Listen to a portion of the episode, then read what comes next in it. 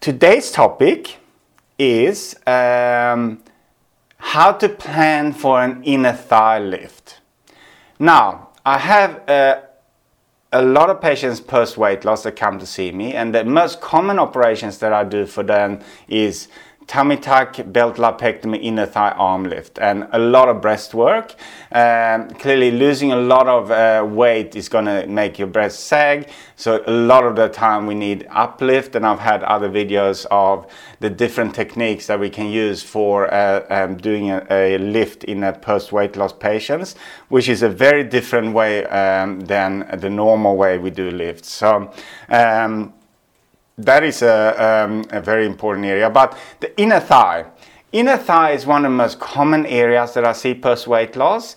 Uh, but the most common is the uh, tummy area. Now, when we plan, when I see a post weight loss patient, if you lost, uh, you know, a significant amount of weight, there are certain, like usually, um, usually there's a significant, uh, like there's a significant amount of loose skin throughout the body.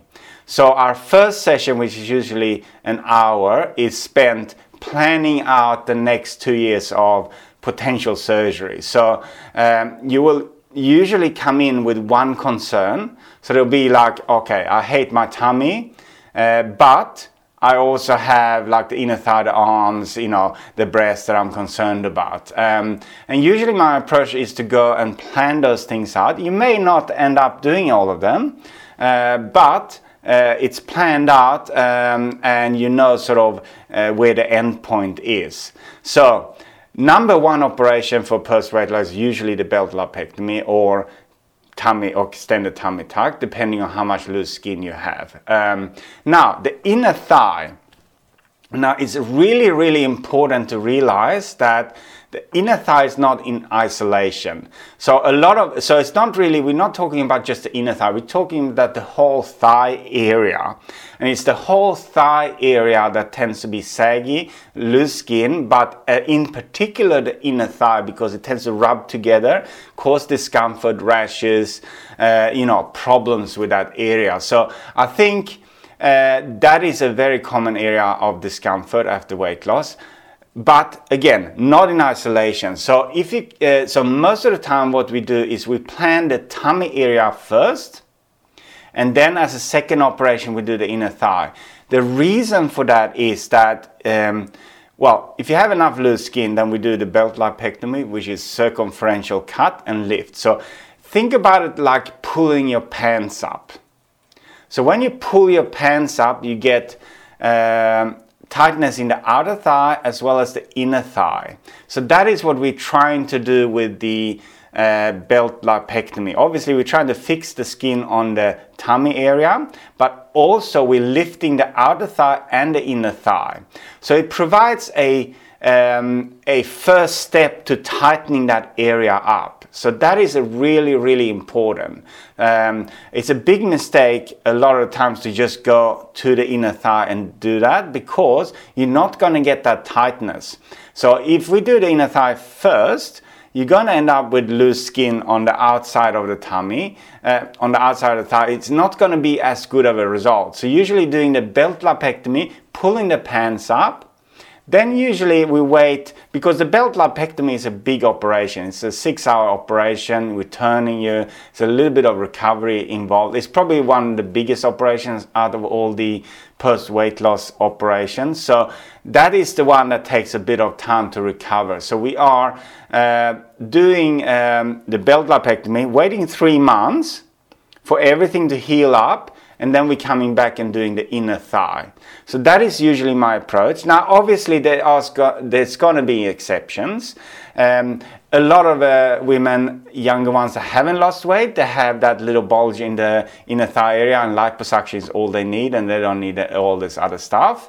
Uh, and uh, some, very rarely, some people that have weight loss have mainly loose skin in the inner thigh, and then I can consider doing just the inner thigh as a first operation. But in general, if you've lost a lot of uh, weight, like you know 30, 40 kilos, or you had a, ga- a sleeve gastrectomy, lap band, something, and you've lost all that weight most of the time, I would say 99% of the time, there is loose skin on the tummy, there's loose skin on the inner thigh, and looseness generally in that area. So that is the best approach. Now, the other thing with inner thighs, there's lots and lots and lots of different techniques. So if we go, if we just go through the summary. So first of all, we do the belt lipectomy, pulling the pants up. Then we do the inner thigh to tighten that area up. And I do my inner thighs with liposuction, so with tightening as well as reducing the fat in that area.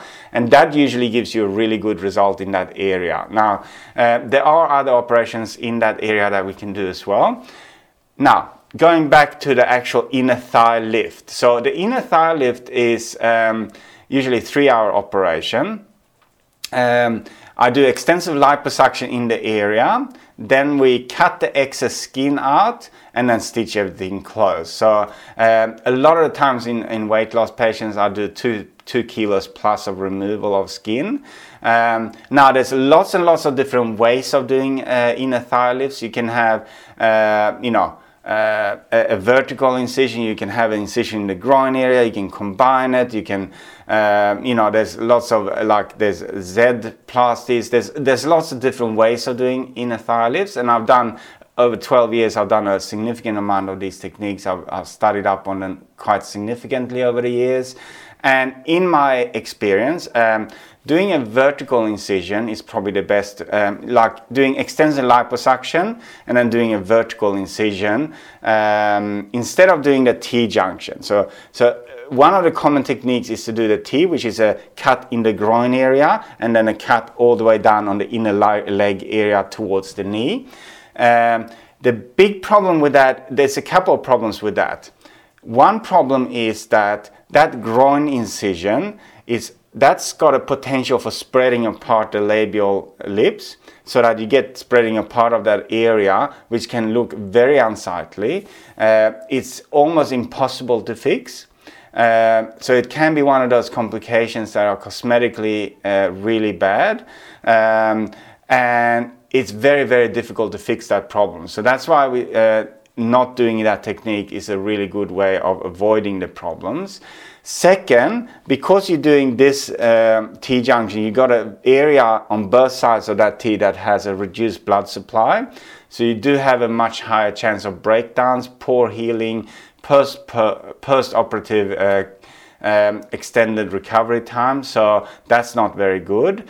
Uh, so for those reasons, I like the vertical incision. The downside with the vertical incision is that you don't get that lift. If you do it um, separately without um, anything else, you don't get that little lift of, of that tissue, and you can get a little bit of sagginess. So that's the reason also for doing the belt like technique first. So that compensates for uh, avoiding t- that area and, and, minimizing the problems. You're lifting everything up. You get that lift there with the belt lipectomy, and then you do the inner thigh. Um, if you do a vertical incision straight down uh, the middle of the inner thigh with liposuction, you get an excellent recovery, very little problems. Um, you, you, you get a really good result and I find that um, you know we have very little problems um, with healing and and post-op care and all that sort of thing. So um, that is my approach.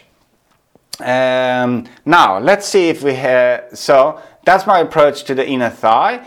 Uh, it's a very common area um, and you need to approach it as a two-stage problem